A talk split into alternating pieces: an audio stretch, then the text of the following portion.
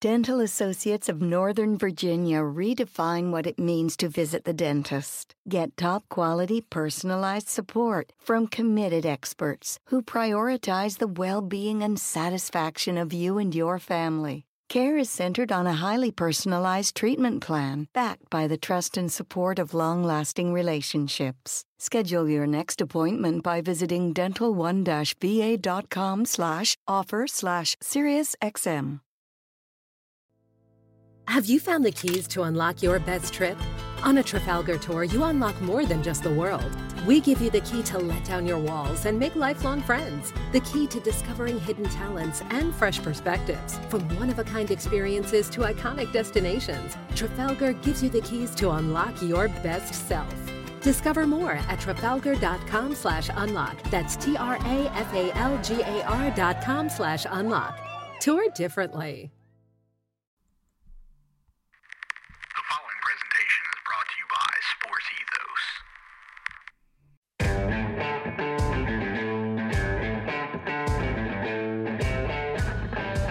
What's up, Grizz Nation? Welcome to the show. This is the Sports Ethos Grizzlies podcast. I'm your host, David Williams, joined today by a special guest, Mr. Joe Mullinax, the head man over at Grizzly Bear Blues. Joe, how's it going? I'm doing all right, buddy. How are you doing? Good, good. I'm pleasantly surprised at how well this team is playing without their best player. Um, not me. I'm Mr. Call Me at Christmas. Remember, this team was, you know, they're just starting to settle in a little bit. You know, I, I was the guy calling for patience for a very long time. I believe I'm due my flowers, as the kids say nowadays. I told you all to calm down. Things will be okay. Would be okay, and uh, it turns out things are working out all right. Yeah, you know, Steven Adams has really seemed to kind of start clicking. I guess he, he starting off the season. I was expecting a lot more from him, not necessarily on the offensive end of the floor because he's not known for his offensive game. I didn't expect him to come in here and play offensively the way that JV did. And I don't think that that's what this front office was expecting from him. They moved JV to get some more shots for these other guys, but I expected a bigger impact defensively from him. And it just wasn't there in the early going. But something has clicked since Ja Morant went down, and he just seems to be playing at uh, maybe the level that we, you know, the the Grizzlies needed him to play at. I don't know exactly what I'm looking for there, but you know, he, he's closer to kind of what I expected whenever they made the trade to get him here. I think that a lot of it has to do with comfort. You know, he he was getting used to being around the guys that he was playing with, getting used to playing alongside a wing like Dillon Brooks, who obviously is uh, unique in his playing style, and they didn't really log many minutes together. Playing alongside Jaren Jackson Jr. is its own unique animal in a lot of different ways uh, because of how he plays defense and the way that he's so rangy on the floor. There's lots of moving pieces. We live in a society, and I, you know, you and I have talked about this before on this show, I believe, uh, that, that wants instant gratification, right? They want it right now. The team needs to be better now. Steven Adams needs to be better now. Why is he sucking now? How come this team isn't working well now? That, that's not really how sports works uh, at any level. You know, I, I feel like folks are spoiled by the exception and they don't pay enough attention to the rule. Uh, the rule is it takes time for things to kind of fit together. And I think Steven Adams is just a, a, a, player that's getting more comfortable in his surroundings. I do believe that with Ja Morant's defensive limitations, Steven Adams is not capable of covering for those the same way that maybe he would have been four or five years ago. And I, I do think that that was part of the problem for Steven. But I think on a larger scale, it's just about comfort, you know, being around Dillon, being within their schemes, finding his footing in terms of what the role is for him on this team. And I, I, have noticed a change in terms of his chemistry alongside those guys on the floor. Not that it was bad in the first place or, you know, from the start. I don't think there's a locker room issue, but you can just tell that there's greater comfort. They understand each other a little bit better on the on the basketball court. They seem to be more fluid in terms of their rotations where they think they're supposed to be, uh, and and they're playing with a with a, a, confidence. You know, Steven Adams is obviously part of that, but I think the team as a whole is confident in what they're doing and and the depth that they possess, and the results bear that out. So I want to back up. Maybe I should have led with this before we got into that. But what were your expectations for Adams whenever this trade went through this summer? I expected him to defend a little bit better than Jonas, which again, depending on your definition, uh, he he has and hasn't done to this point. He still does a lot of the same drop coverage that Jonas did, but my hope was that Steven Adams would at least be able to be on the floor and mix it up a little bit. Like you knew that Jonas Valanciunas was only going to be in drop coverage. Uh, you know, Steven Adams is a little bit more fleet of foot, or maybe they can throw some variety in there. But beyond that, my expectation of Steven Adams was to be the fifth most important starter instead of the third. And that's exactly what's borne out. Uh, Jonas Valanciunas is a very good basketball player. And I was on another podcast earlier today, and we were talking about how, you know, oftentimes when players come up in trade rumors, or, you know, it's usually me on Grizzlies Twitter, uh, pissing off the universe about various trades. Sean Coleman, one of our other writers, uh, got that designation on Tuesday.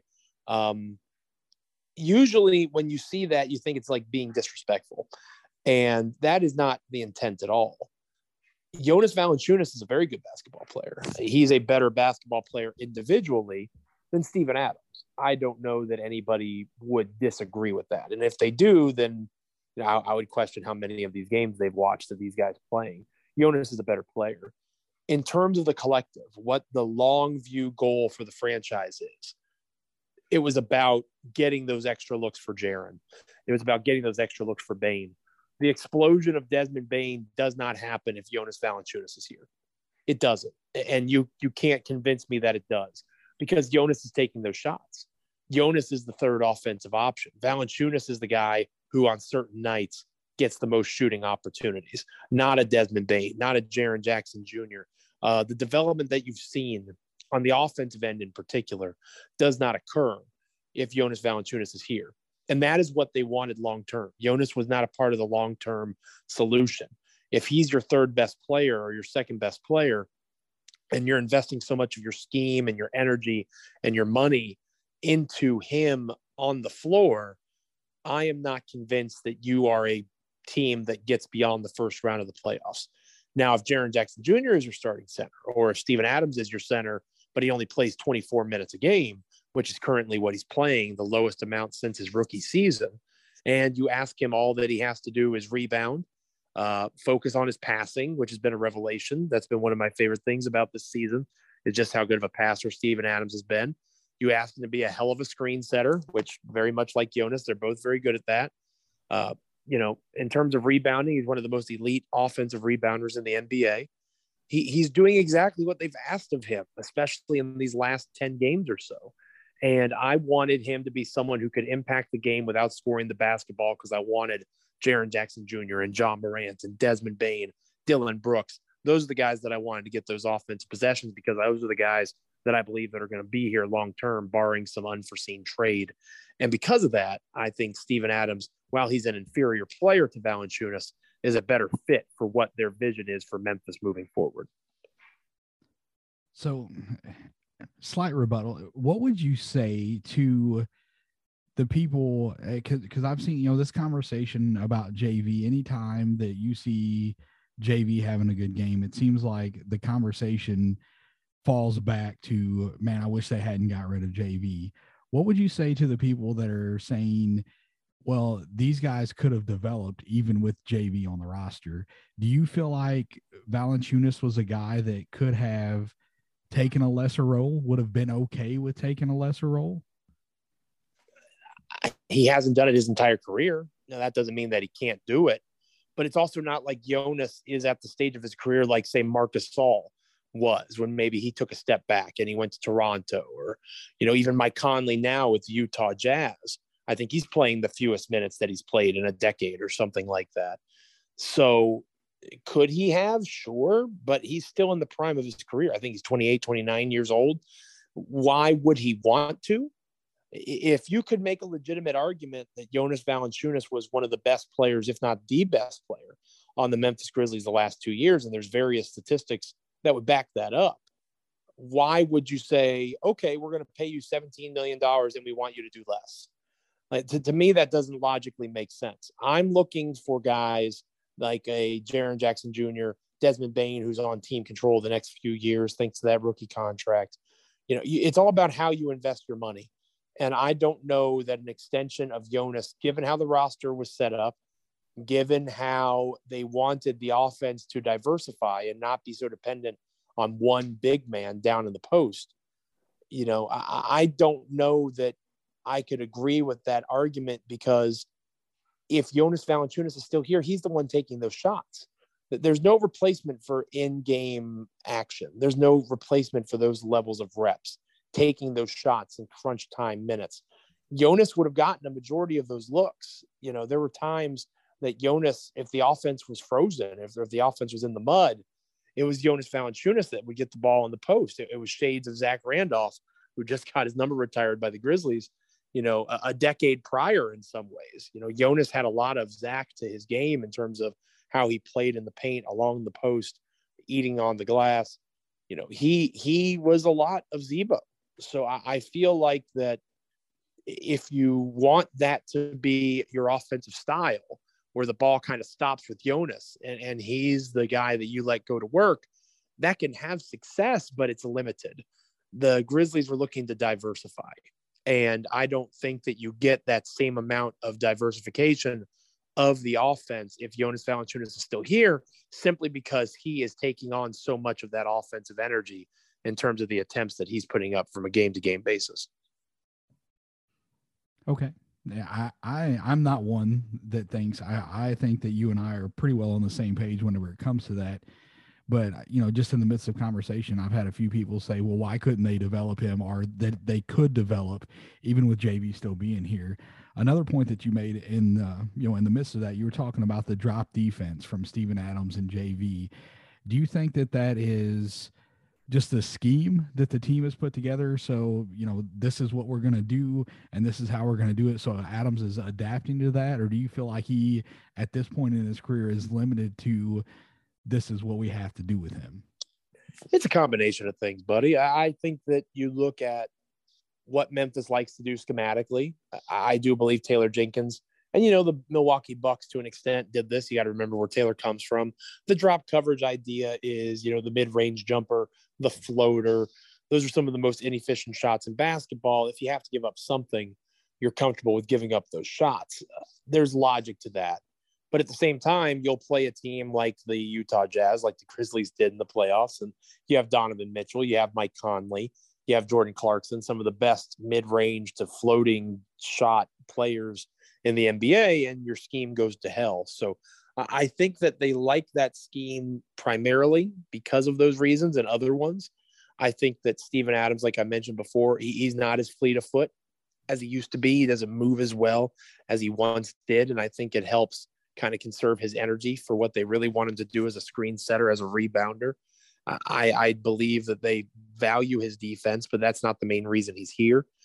And I see them liking Adams, as I mentioned before, for the sole purpose, well, not the sole purpose, for the purpose of flexibility, right? He is someone that he doesn't need to have the 30 plus minutes a night like a Jonas would need. Doesn't need a bunch of offensive touches to be successful within their schemes. He can be that glass eater. He can be that screen setter. He can be that guy that does the dirty work and doesn't need to be a scorer to help the Grizzlies play winning basketball. So defensively, the drop coverage is probably more of a scheme idea. But the thing that is nice about Steven is if they have to switch, if they have to run a hedge scheme, you know, if they have to make some sort of in game adjustment because somebody is cooking them in particular, Adams is m- more physically capable, even at this stage of his career, than Jonas would be at making those kinds of adjustments because of his experience as a defender uh, in those sorts of uh, sets and situations. So during this time with the the I'm going to kind of shift away from that. We started off with Adams. I didn't realize that we were going to uh, to be on that so much, and that wasn't my intention. But I'm okay with it. It's good conversation. During the, this stretch without Ja Morant, who has impressed you the most? Uh, that's kind of a loaded question. I really like a lot of the guys and what they're doing. I think you're foolish if you don't mention Desmond Bane. And of course, you know, I, I I'm a big Desmond Bane fan. I don't know if you know that or not, but I'm uh, I'm uh, I'm kind of smitten with Was Desmond Bane. Was not aware. Um, he is remarkable in terms of how he has developed his game. It's not like he added one tool to the toolkit, right? Like he looks more explosive. That was not something that even I, as, as the president of the Desmond Bane fan club, you know, that's not something that I foresaw happening. He looks more athletic than he did last year, creating off the dribble, exploding to the rim. He he he moves quicker. His first step is faster. I didn't anticipate that. His handle, I did anticipate. I thought that was a weakness that was overblown uh, of his coming out of TCU. I saw him, you know, I watched a decent amount of his film uh, coming out of TCU, and I saw his ability to create off the dribble. And obviously, Memphis did too. They saw the value and and getting him opportunities to do just that in summer league, and and he's a you know the de facto backup point guard a majority of the time for the Grizzlies with Ja Morant out. Uh, I'm I'm a big supporter of what they've done as a coaching staff to develop these players.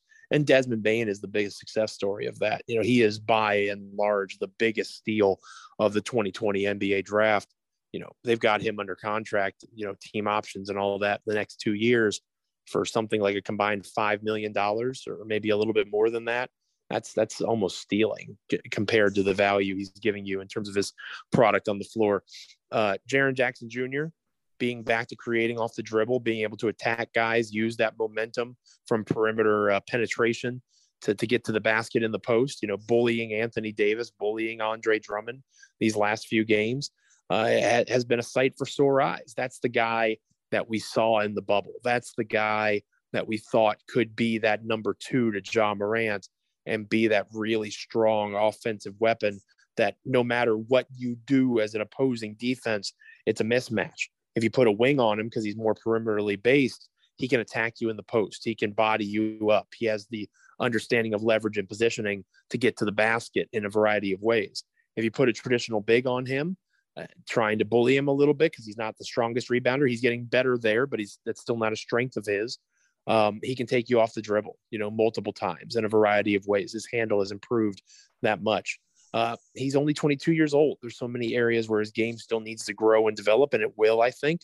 But to me, those are the two biggest ones that stand out. And again, you could talk about John Konchar, who's been an underrated contributor this entire season. He's been in the rotation almost the entire campaign. You could talk about the way that Tyus Jones has stepped up. I love watching Tyus Jones play basketball. I'm a big fan of protecting possessions. I don't like teams that can commit a bunch of turnovers, excuse me. And Tyus Jones obviously is one of the very best, if not the best, assist to turnover ratio players in the entire NBA. So there's a lot of guys you could list, uh, but I, I think that Bane and Jaren are, are probably the easiest two to point out with an honorable mention to what Tyus is doing and how impactful he's been in terms of helping that offense continue to chug along without their biggest weapon in Ja Morant. So you're seeing a lot of good chemistry things happen with this team since Ja Morant has went down, and, and you know, eight out of nine, or is it nine of ten now? I'm. I should know that. I'm a bum. I believe it's eight out of nine. Eight I out. think it's eight eight out- out nine. So, what do you think this team looks like when Ja Morant comes back? Are we still going to see this level of chemistry? Is there going to be a, a, a big wrench thrown into things because they started the season as one of the worst teams defensively in the NBA, and now through this stretch, you know they're the best team defensively in the NBA, and obviously. If you watch the Grizzlies play, you know that defense would be the go-to thing. If you say, "What is Ja Morant's weakness?" defense is it. That's what you go to is are the things that he lacks on the defensive end going to throw a huge wrench into what this team has been able to do without him. I don't think so. We have to remember that Dillon Brooks missed a lot of the early games uh, of this season. So I don't have the exact number in front of me, but Dillon and Ja haven't played together a ton this season. You know, maybe five games or so, maybe a little bit more. Uh, and obviously, Dillon and Ja have played together in the past. But in terms of this particular campaign, you know, they're, they're still kind of getting their footing back together. And I think that we underestimated Dillon Brooks's impact on that defense, you know, in terms of his energy, his effort. You know, so much of defense, especially at the NBA level, is just effort and motor and, and want to, you know, on a random Wednesday night against the Portland Trailblazers or on a random Saturday against the Sacramento Kings. Are you willing to give the effort necessary to be a good defender? Dillon Brooks is one of those guys that is capable and willing and able to do that on a nightly basis. And I think that that's contagious. You know, that energy is infectious and it, and it goes through the team. So it, it goes beyond that, of course. Dillon is one of the biggest proponents of film watching. He reminds me of Tony Allen a lot in that way. TA would always talk about the film that he would watch of players before games. Dillon does similar things. Uh, I think that his impact on that defense was underrated. And, you know, Ja will not have to defend the second best perimeter scorer now. He, he can probably hang with, you know, the, the worst of the three perimeter guys in that backcourt and and be okay. So that makes his life easier in that way. The backcourt of Ja and Bane and De'Anthony Melton was very small. You know, even with the length of Melton, he's undersized. I think he's six foot three. You know, it's either him or Bane playing the three traditional three guard or three small forward. And in that particular instance, you're looking at guys that are, I think, they're six four. So obviously, having Dillon out there at six foot seven, his size is able to take on bigger wings, and th- there will be help with that as well. So I think that Ja's poor defense, because it is poor, I-, I think that's fair to say. You can acknowledge that Ja Morant is one of the most explosive and special young offensive talents in the NBA, worthy of all star selection, worthy of all NBA consideration and also say in the same breath that he's not good defensively right now. Um, but his offensive impact obviously negates that to an extent and then some. Uh, to me, the the biggest thing is going to be maintaining the effort, you know, and I think that Dillon Brooks is going to be a guy that's going to make sure that they have to maintain that effort. That's a testament to him and and his his tenacity, you know, the chip that he carries on his shoulder from the way that he came into the NBA. There's a lot of reasons that the defense will continue to be strong in terms of scheme but to me, it starts with Dillon Brooks being there and being that constant force uh, that that guys kind of aspire to in terms of giving effort on that end on a possession by possession basis. Yeah, I, I know in the first 10 games of the season, um, I was looking at the numbers and Ja Morant's offensive impact was not outweighing his uh, defensive deficiencies. He was like the the plus minus with him on the floor offensively was not as great as the you know his positive impact on the offensive end was not as great as the defensive impact that he was having because he was just I mean I don't I don't want to be too critical obviously because you know he is exceptional on the offensive end of the floor but and you also have there. to know I, I learned this firsthand he might be listening right yeah you listening know, like, he might be reading sorry yeah. Ja if you're if you're listening to this yeah you know it, it's i think that you know he's his own probably strongest critic right you know he he is aware right. that that is something that that he needs to work on and he's mentioned even that he wants to focus on being more disruptive on the defensive end correct but the, the grizzlies don't want him to be and that's you know you don't want him to be ta on the defensive end because you want his energy to be focused on the offensive end of the floor. So you want right. him to be a serviceable defender. And there's times where he has not been that. He's still young. He's still improving. I think that that is something that, you know, it does come around as his career continues. But, you know, early on, and, you know, we'll, we'll see when he comes back now that things seem to be clicking a little bit more. Guys are getting a little more comfortable. Um, you know, we may see that get much better when he comes back from this injury slash COVID.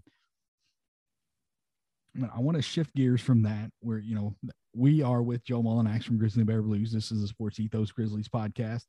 I, I want to have a little fun here toward the end of it, Joe. Um, the the Grizzlies have for the longest time needed a wing that can create his own shot, that can go and get a bucket when they need it. And I feel like the fan base in general, and I and I think you know some of the riders even are still hung up on that. This the wing situation is better than it's ever been. I, think that it's safe to say that with the guys that they have in Desmond Bane, Dillon Brooks, Ziaire Williams has kind of you know, he's off to a rough start, but he's young. He's a rookie. You know, there's going to be struggles there. But between Melton, Bane, and Brooks, do you think that there's ever been a time that this wing rotation has been better for the Grizzlies?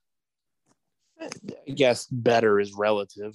Um, you know, the, the 2013 team that had, you know, Quincy Pondexter in that mix and Tayshaun Prince. And it, it kind of comes down to what you're looking for. I I think in terms of offensive talent, you might be onto something. Obviously, in terms of potential, all those guys that I just mentioned were older. Tayshaun Prince uh, was, was closer to the end of his career than the beginning.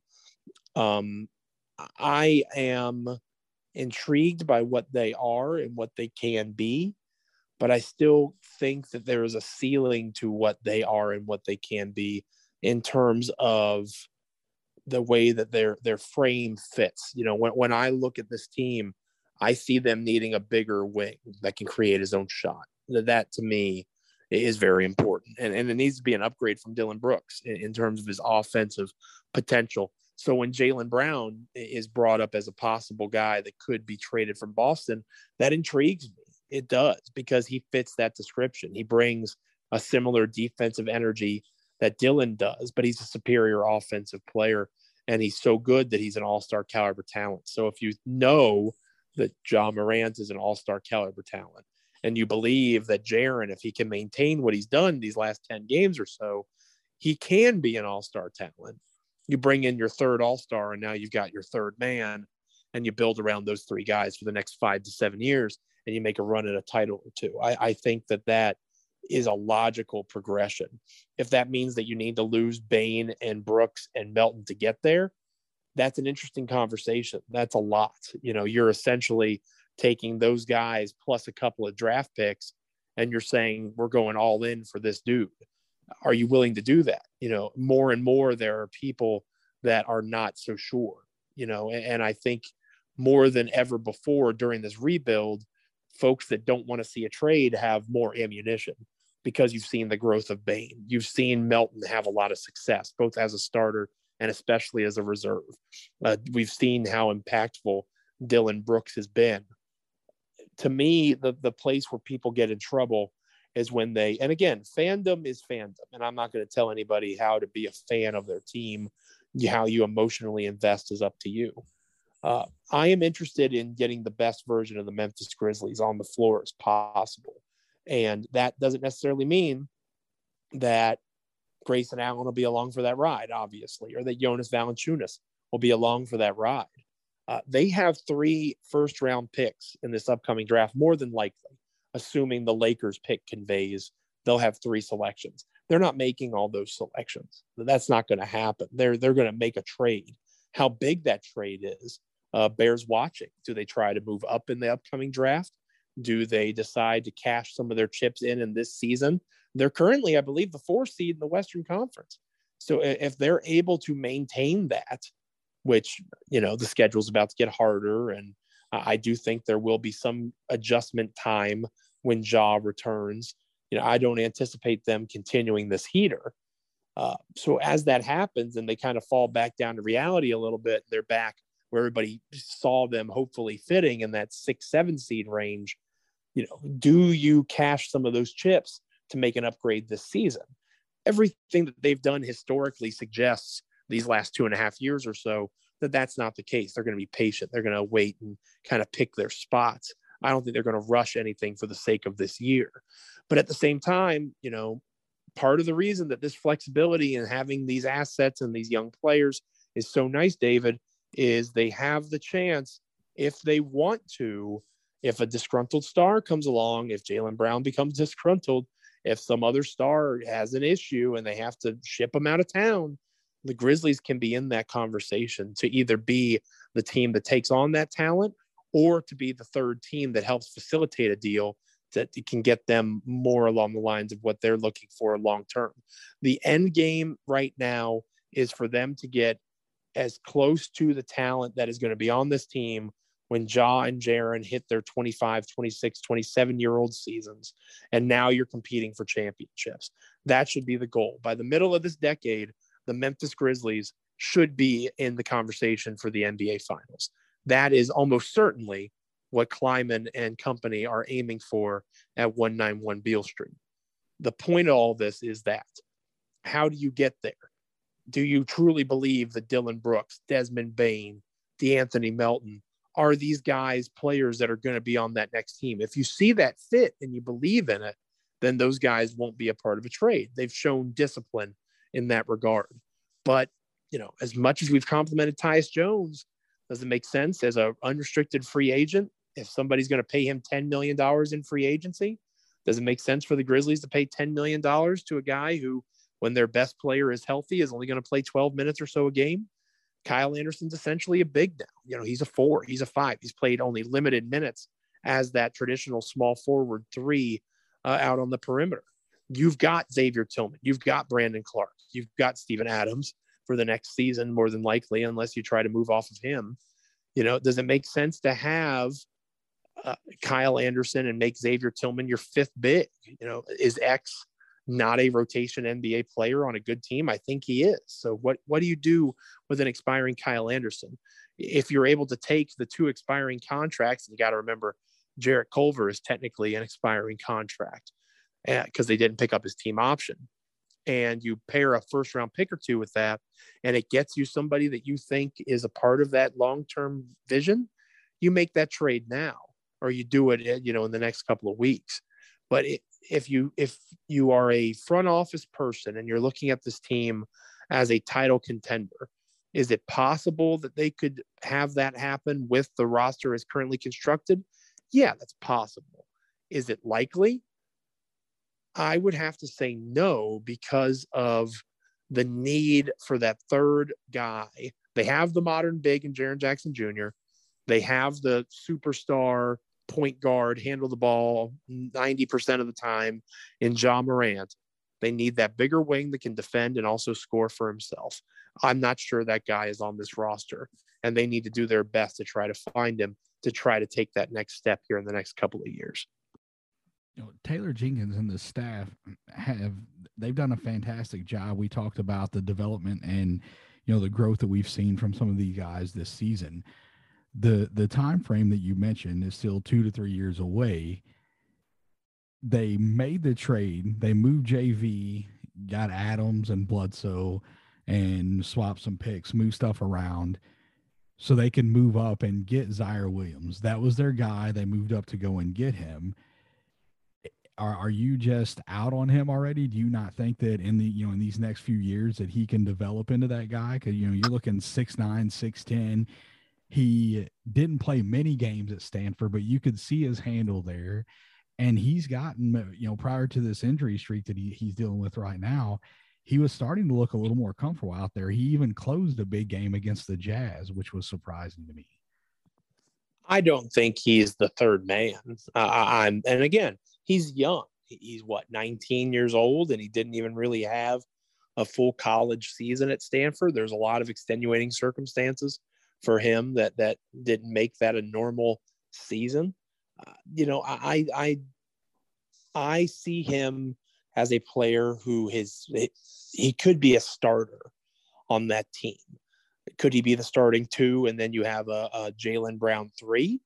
You know, and I'm just using him as an example. There could be plenty of other names that that come available in the next seven months or so, uh, uh, approaching the trade stuff with the with the NBA draft. Um, I, I just am not out on him as much as it is. I think they moved up for him for an upside swing and if they hit a home run on that upside and he is that third man, well, you know, we're talking about planning parade routes on Beale Street. I think it's much more likely that he's somebody that is a key rotation player to a starter on that next great team if things work out the way they hope they do and they hit a double or so instead of the home run. And that would be totally acceptable because he would be a bigger wing that could, in theory, create off the dribble for himself. He has the frame to be able to defend multiple positions. That versatility will benefit them, even if he's not the man next to Ja and Jaren, if that makes sense. Yeah, I gotcha. So, you know, we've mentioned Jaylen Brown a few times. I know that you you kind of put uh, a trade together talking about the the offer to get him here. What do you what do you feel? I, I've gotten mixed into a couple conversations, and, and it seems like the the level of what you're like the number of assets that the Grizzlies are going to have to get up to give up to get him is really like there's a wide gap from you know some people are you know maybe not as high and other people are like okay you know we're going to give up you know essentially everything to go and get him i even saw uh, someone mention that they think Jaren Jackson would be the prize. He, you know, that would be the starting point in order to make a trade happen to to get Jaylen Brown to Memphis. What would you say your top dollar would be going out to get a guy like Jaylen Brown? Well, first off, just for the sake of clarity, in case Celtics fans catch wind of this, because they can get very angry on Twitter. If you, I don't know if you know that or not, David. Um, they can yell at you if they don't like your trade ideas. Uh, not that I'm speaking from experience or anything. um, the Celtics, these are all hearsay rumors, right? You you catch mm-hmm. wind of a guy that might be available, and it happens all the time in all the fan bases. What would you be willing to to part with? Um, you mentioned Jaren. To me, that's a non-starter. Like if I'm going to get this guy, I am not parting with one of the guys that's going to make it most effective, if that makes sense. To me, there's mm-hmm. two. There's one untradeable guy in Ja Morant there's another who's maybe not untradeable, but it would take a godfather hell of a deal. And that would be Jaren Jackson Jr. So now that leaves you with the rest of the roster. And, and Memphis fans fall in love very hard and very fast for players. Um, none of these guys on this roster are untouchable beyond uh, Ja and Jaren. And like I said, even Jaren, you know, if if it took Jaren to bring in, and, and obviously this isn't going to happen. I'm just using it as an example. If Milwaukee was like, oh yeah, we're interested in moving on from Giannis, but Jaren would have to be the centerpiece. You know, I'm helping Jaren pack, if that makes sense. Like I, am not driving him to the airport. Right. I got you. Exactly. And again, I'm not. That would never happen. My point is, um, you know, uh, we get very attached to these guys. I'm I'm very fond of Desmond Bane. I love his game. I love watching him play basketball if Desmond Bane, Dillon Brooks, De'Anthony Melton, and a first round pick netted Jaylen Brown, I would seriously consider that. Now, if Boston needed more than that, then I, I don't know that I would go beyond that. To me, those are your three best wings that you're giving up for Jaylen Brown. That helps Boston, in my opinion. It, it maybe it doesn't make Boston better. I don't think Boston's worse uh, for doing that trade. I, I think they're about the same because they're just spreading the production of Brown across three very good basketball players. Um, I I think that the lower you go down in player quality, the higher you go up in draft picks. Like if you wanted to try to sell Boston on expiring contracts and you ship out Tyus and Kyle alongside, you know, Brandon Clarke, for example, the the talented but oft injured Brandon Clarke at this stage you probably need three or four first round picks. And I don't know that Boston's interested in that because Boston wants to stay good. They want to stay relevant. They don't want to waste this this part of Jayson Tatum, um, who who is a legitimate all star caliber talent for them. Obviously, Jaylen Brown is too, but they're not going to trade Tatum. Tatum has an MVP ceiling where perhaps maybe Brown does not. So for me, I I it's hard for me to say that I wouldn't do Bane, Brooks, and Melton plus a first. I think I would do that. And it sounds like you're losing a lot, and you are losing a lot in a lot of ways. Uh, but at the same time, you're adding a guy who should be the one that puts you over the top in terms of being a title contender. Um, you know, we we talk about that being the end goal. You know, Brown lines up in terms of window uh, I think he's a couple years older than Jaren and Ja, but it's not like he's 32 or anything like that. He'll fit still in nicely with Ja Jaren as they approach their primes. Um, I, I lean towards that being my max. I would prefer not sending out all three of them, obviously. Uh, I would rather keep, you know, Dillon probably has to be part of it for money purposes. Obviously, I'd prefer to keep Bane but even if you know Boston came out and said we need Bane, but I got to keep Melton, you know, at least then you've got a starting five of Ja, Melton, Brown, Jaren, and Adams, and you can kind of cook a little bit, and that'd be a pretty solid defensive starting five too when you think about it. Um, but I, I think to answer your question, the max I would do and it makes me uncomfortable saying it, but because it's only one first round pick, I, I would say I'd probably go Bane, Brooks, Melton, and a first to bring in Brown. Because again, all three of those guys that I just mentioned are good. I they're not all stars. You know, we we know Jaylen Brown is an all star, and you're bringing in an all star caliber player. It, those aren't cheap. It, it costs it costs talent, it costs assets, and that's probably as far as I'd go. And to be honest with you, that may not be enough for Boston.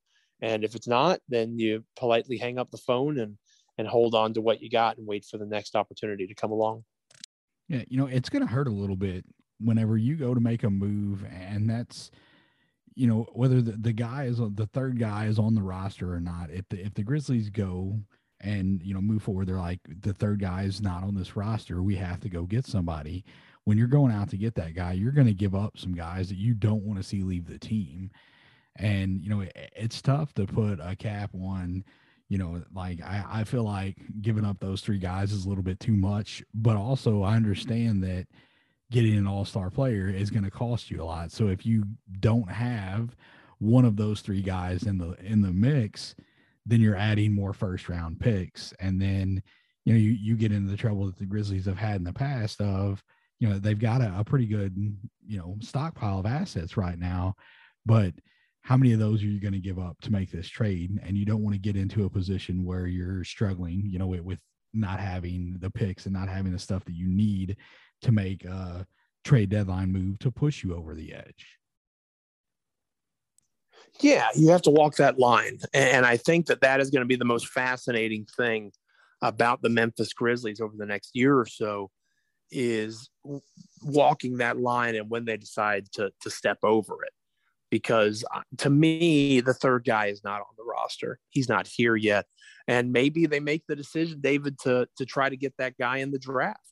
You know, maybe Memphis has some good fortune. The Lakers continue to kind of peter out and they have a, a late lottery pick. You know, that Lakers pick this year uh, conveys if it's in outside of the top 10. So obviously that's a likely scenario, but let's say it, you know, it's number 12 and now Memphis has the number 12 pick, the number, let's say 20 pick of their own. And then the Jazz pick is in the later parts of the first round. Maybe they pair some of those picks, move up in the lottery. Jaden Ivey falls down for whatever reason, or whoever the player might be tumbles down the draft board. And now they've got their third man via the draft. And you've still got a couple of years, obviously, and it kind of restarts the clock in some ways. But you're you're focusing on building your star from within I do think that Memphis has shown evidence that that's something they want to do. I, I don't know that I'm fully convinced that the third man is going to be someone that's already in the NBA.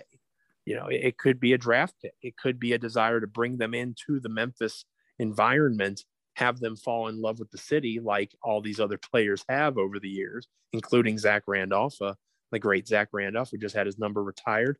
You know, he still has a heavy presence in Memphis, even though he's retired from the NBA, even though he lives, I, I think, a majority of his time out in California now. He still has a residence in Los or in Memphis. He still connects heavily to Memphis.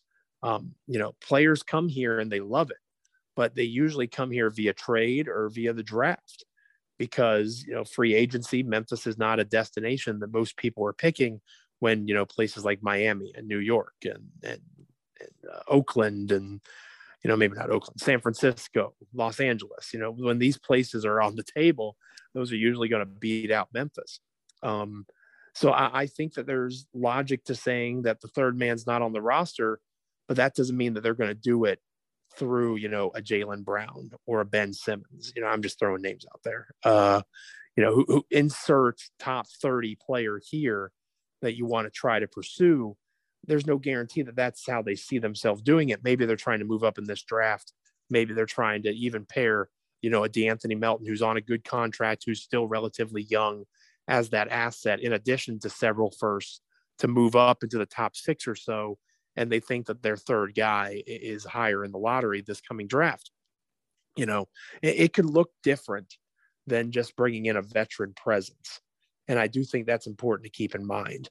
Uh, I am I'm a firm believer that the third guy is not on the roster. That doesn't mean that they have to do it through bringing in an established player. They could do it from within, and and you know still maintain the excitement of Ja and Jaren and the growth of this next generation of the Grizzlies, while also maintaining patience and understanding that it takes time to build a championship, constant championship contender. And that's what their end goal has always been. If you listen to what Kleiman says in his media availabilities. Yeah. And, you know, one, one comment that he made that makes the, the scenario that you were just discussing about, you know, getting that player via the draft.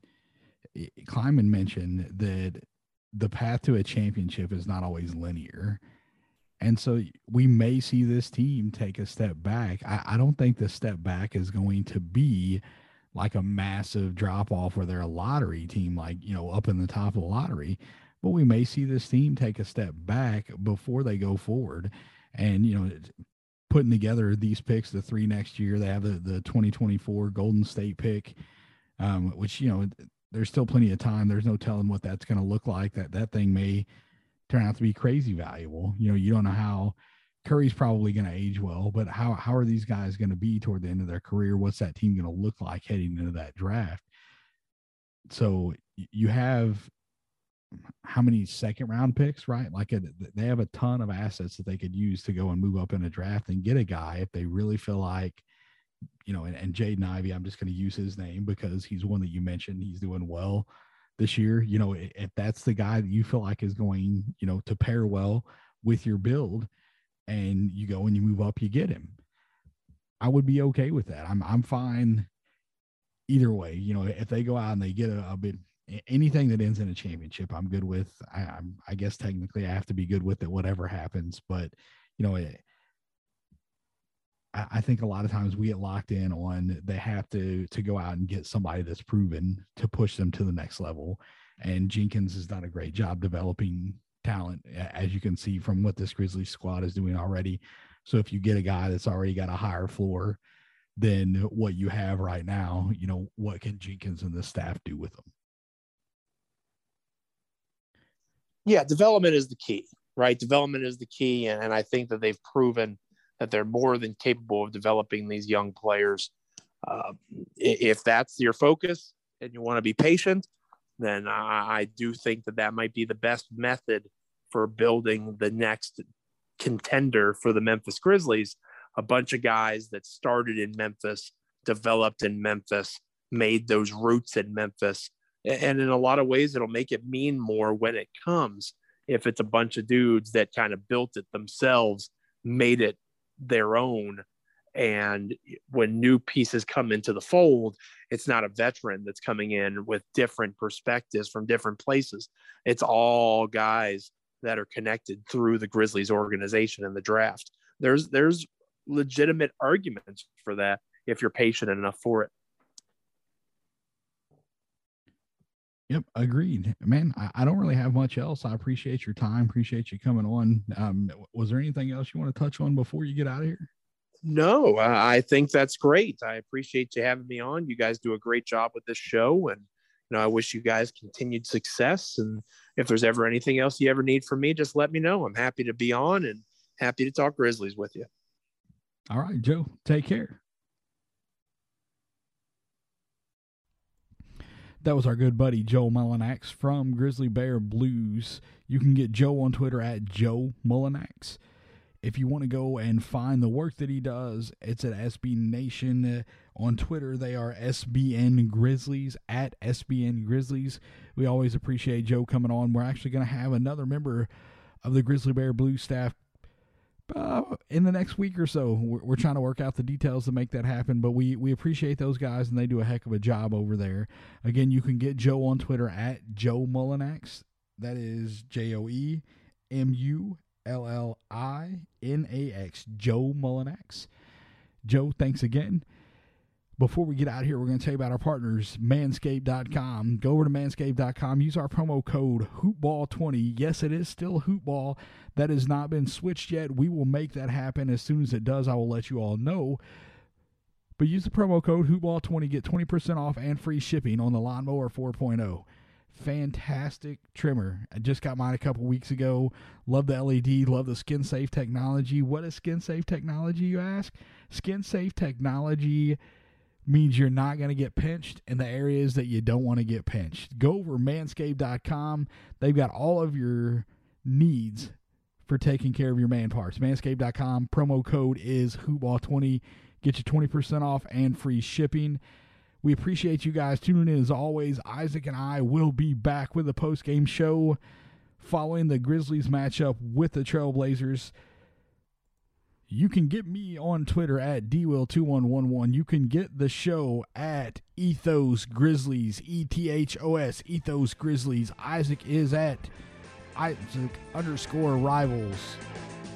We appreciate you guys listening. I said it before, I said it a thousand times. Thanks to each and every one of you downloading and listening to the show. It helps us a ton. We're going to get out of here until next time. Go Grizz.